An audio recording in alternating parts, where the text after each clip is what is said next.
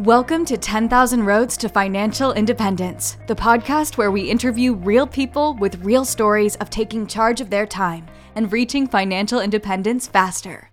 And now, your host, Elisa Zen. Me and Kyle's personality are completely opposite. So I'm like kind of like go as it goes. So um, you know, just personally speaking, there are moments where you realize you absolutely need to scale up other than just being a, a one person show getting this everything get done. And that's been a very big struggle. So when i met you i was like oh my god this is amazing. Um, so then what advice would you have for someone who is super busy? Like their must do things is like longer than the day's hour. Um, and knowing that systemizing is going to be a solution for that like what would you have a advice for someone like that like me I would have I would have two pieces of advice. Number one would be less extreme, and I'll start with that. That would be go over your must do list and see what's actually a must do. Like really ask yourself the question. But that can be hard to do because you're so involved that it's almost impossible for you to realize what's important and what's not. So my extreme advice would be don't do anything for a couple days and see what falls apart first and then maybe systemize everything other than those things that absolutely got went destroyed. So if yeah. you have the discipline to maybe put your phone in a drawer for two days and just see what happens to your business, um, the things that get destroyed the most, maybe okay, okay, I better keep doing those things. The things that don't really go anywhere, well, maybe either I stop doing them or I get someone else to do them for me. And I think that would be probably the step one. Yeah, that's that's good. That's good to know. That gave me a lot to think about yes. And then so so then you know is there a discipline? Because i'm imagine when you first start your business like a lot of small business folks or some folks who is try to turn into a side gig into a full-time job essentially doing that transition half of transition. Um what would you say like kind of realistically you know like your approach to it? Like let's say you were in the middle of uh, your business right? Like think back a little bit when you were doing that.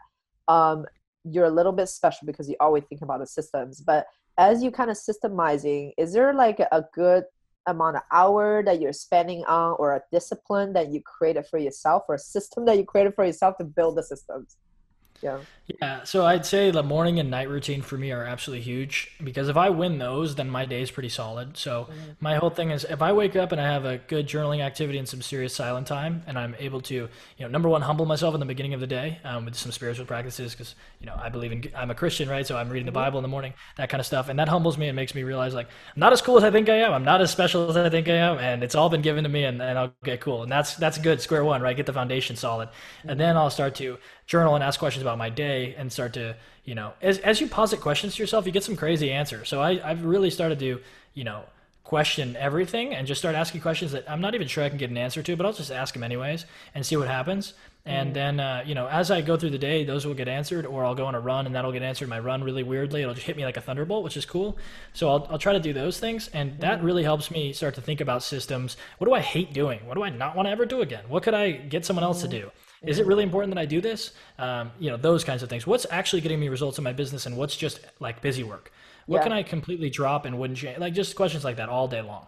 And then yeah. at night, I'll go through and review my day and I'll ask, what did I do today that literally didn't need to be done? And I just did so that I would feel like I was busy, you know, because that's mm-hmm. something I do all the time is like, hey, I want to feel like I'm grinding and I want to feel like I'm productive. I'm going to put stupid stuff on my schedule all day so that I feel like I had a good day, which is mm-hmm. often you know, what actually moves the needle in your business is a great question to ask yourself because I've realized that only a few things move the needle at all, and everything else is noise. And I can really not, I don't even really need to be doing it. And uh, and those are just questions. And you got to be okay with not doing something during the yeah. day. Yeah, and then so can you give us some concrete example or things that you realize were not moving the needle, and then what are some things that did move your needles?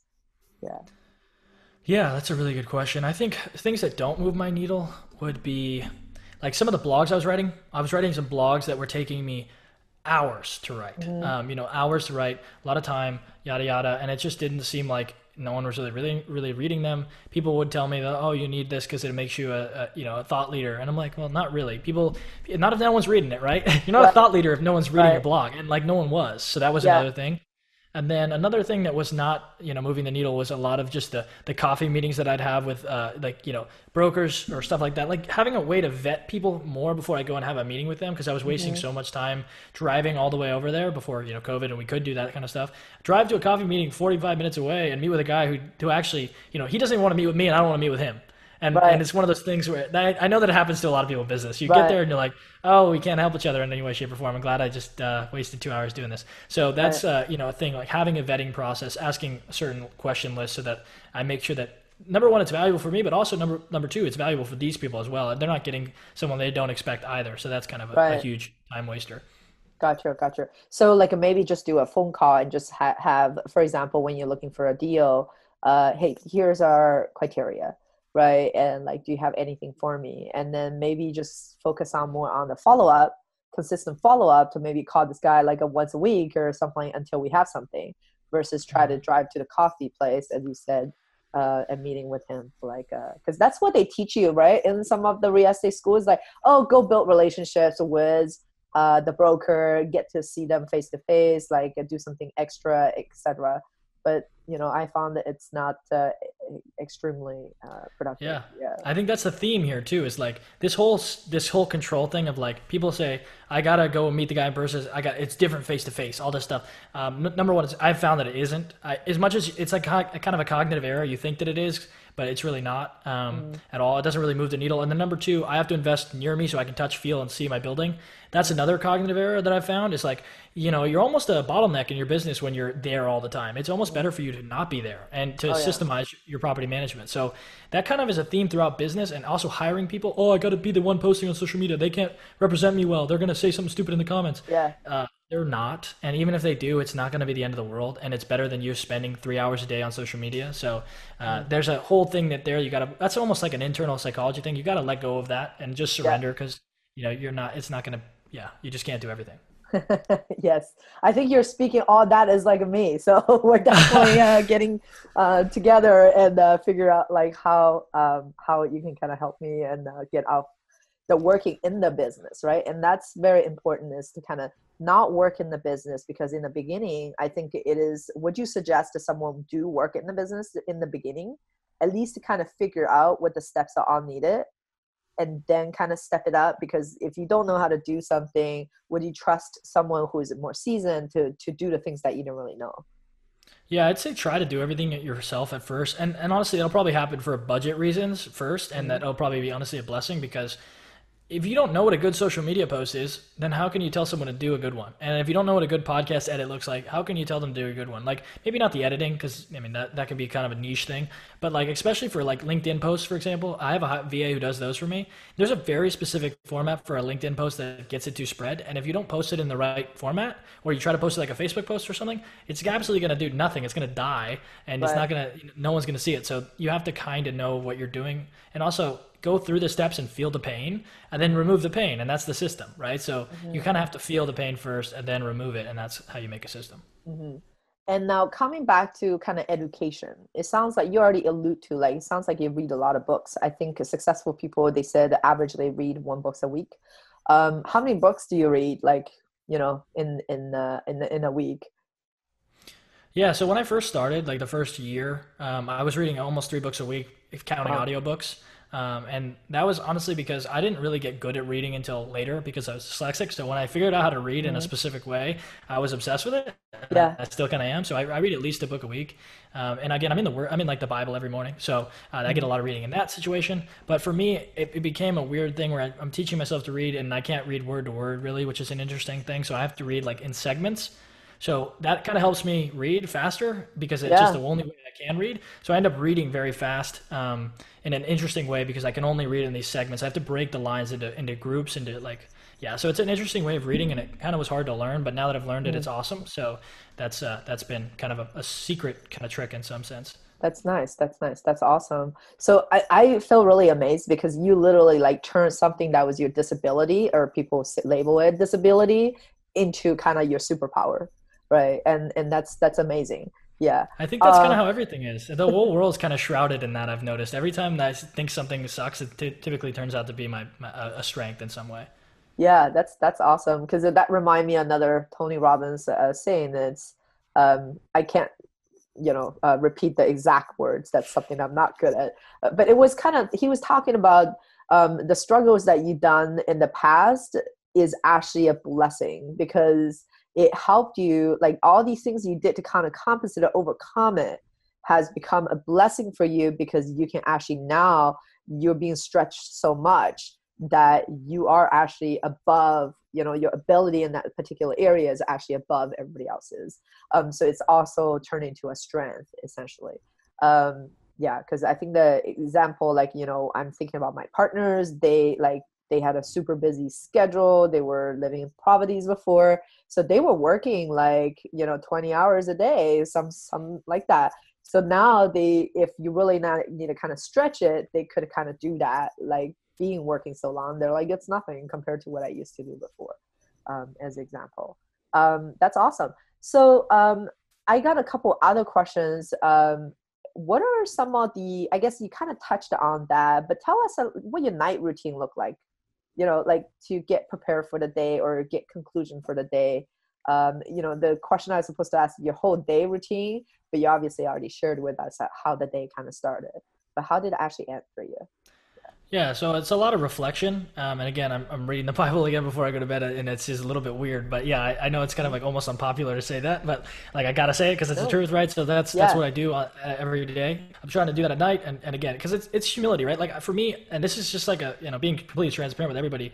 Uh, you know, it's hard to be humble. Like I think that's a, a huge thing that's difficult for everyone, and and I totally am, am aware of the fact that like yeah, you want to tell yourself these stories about how awesome you are every day, right? Like oh look at me, I'm doing this, all I'm doing that. It's like dude, you gotta you gotta like crush that before it like you know starts to really you know grow into a weed in your mind. So I try to do that twice a day because that's you know been you know as a Division One athlete and as an athlete, and was like that whole persona that you develop to become an athlete because you're competing with people every day and you want to be better mm-hmm. than them, right? Because you're mm-hmm. you're an athlete. So that is kind of like a almost like a bug and a feature that I have where it's like I can compete really hard and yada yada, but I can also get carried away and start telling myself I'm super awesome, which is something mm-hmm. that's really dangerous because when you think you're awesome at something, you don't improve and yeah. when you don't improve you get caught and then you're not awesome anymore. So it's like yeah. you have to you have to kind of always come back to an objective reality that is everyone's the same. I'm no better than anyone else. I have to keep working hard. I can't start to think i'm some special you know gift to some people. So i'm not you know what i mean? Yeah. so that's that's a huge part of my routines is to continue to bring myself back to center.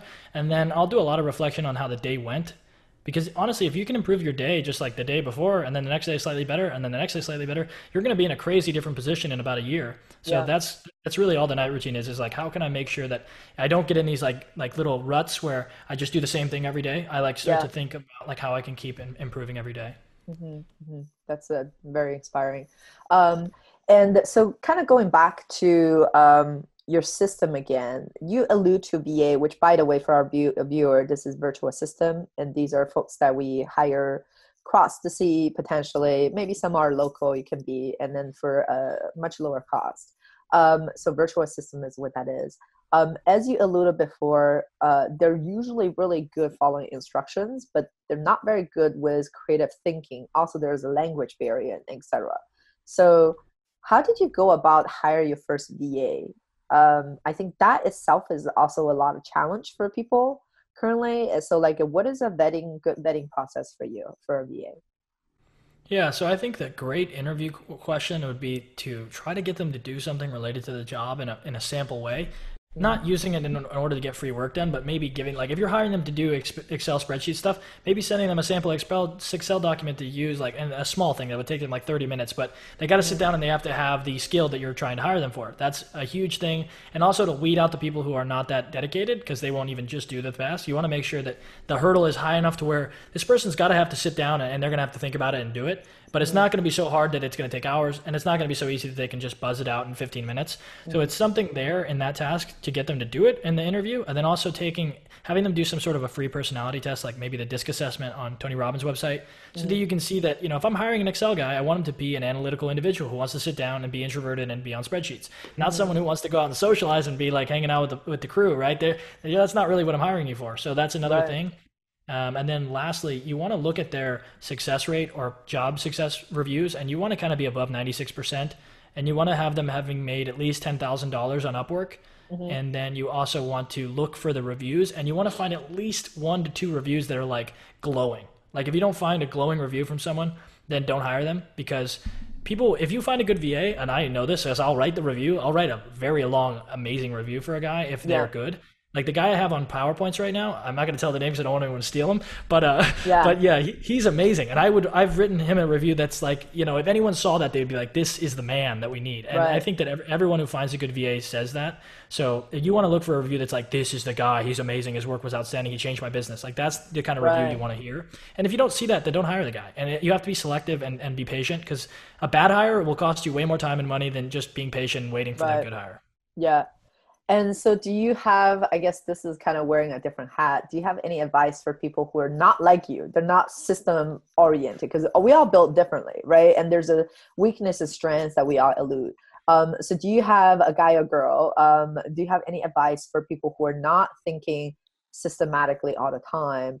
Um, what is kind of your best advice to these folks? Because Uh, we don't, right? So the question is, yeah, No, I, I don't think you are at all. I think that the systems thinking comes from reflecting on how your day went, and potentially you're not as uh, you're not able to visualize it as well because my brain's set up a little bit differently. But maybe you can tell yourself a story, or you can write the day down. Like depends on how your brain works.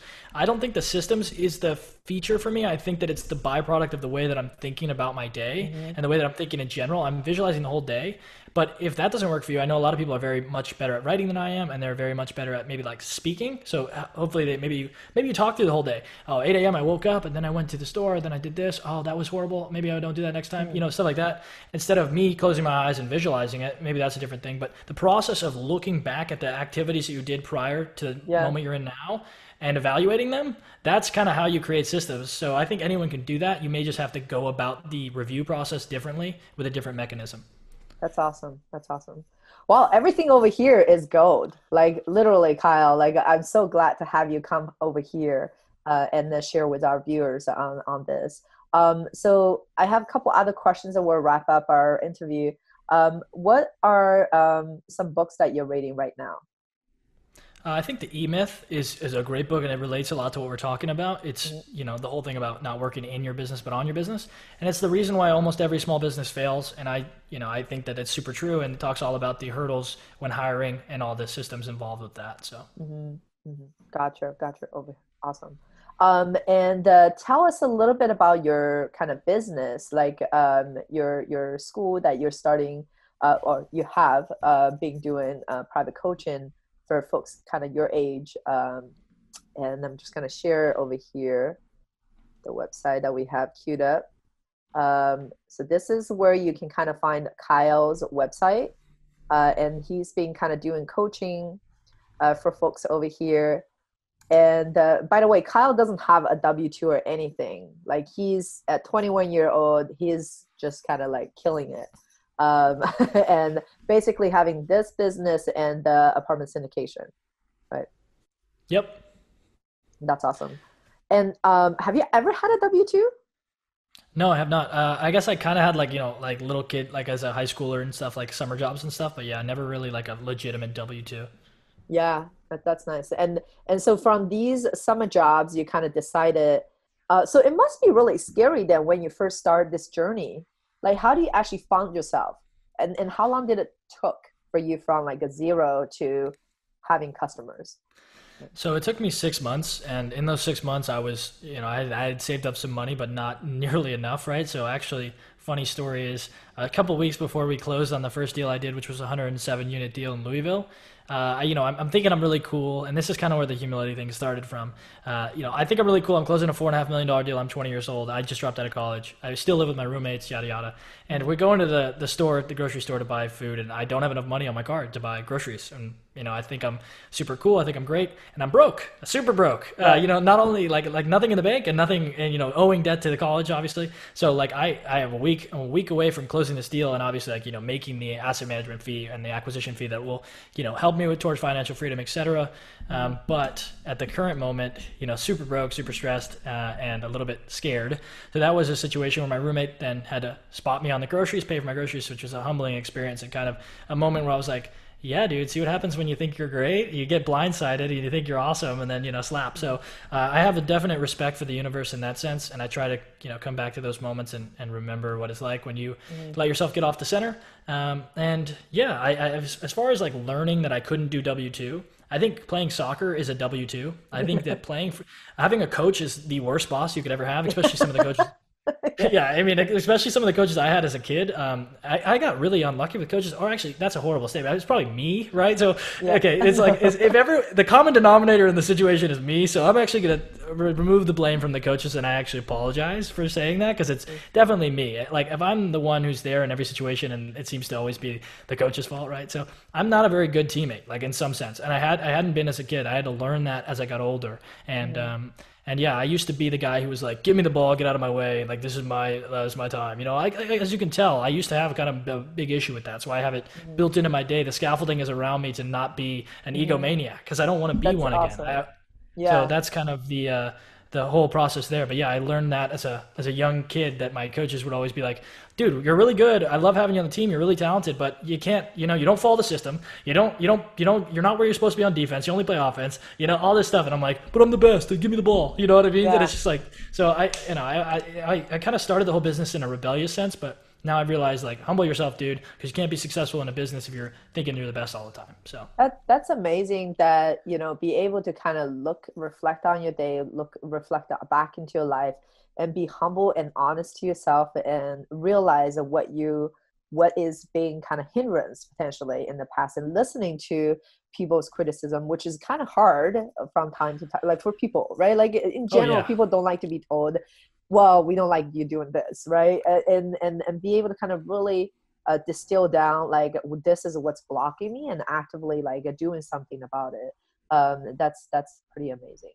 Well thank you so much kyle for our interview today. I really enjoy having you over here. Um, and again once again how does people get to uh, reach out to you yeah, so if you go to my website, kylemarco.com, um, you can find a bunch of cool resources on there. Um, and I think that you know, the number one resource would be just the resource guide that has all the books and podcasts I've pretty much ever read in multifamily and real estate, and then some study questions to help you through the process. So I think that's probably the best place um, to reach out. Awesome. Thank you.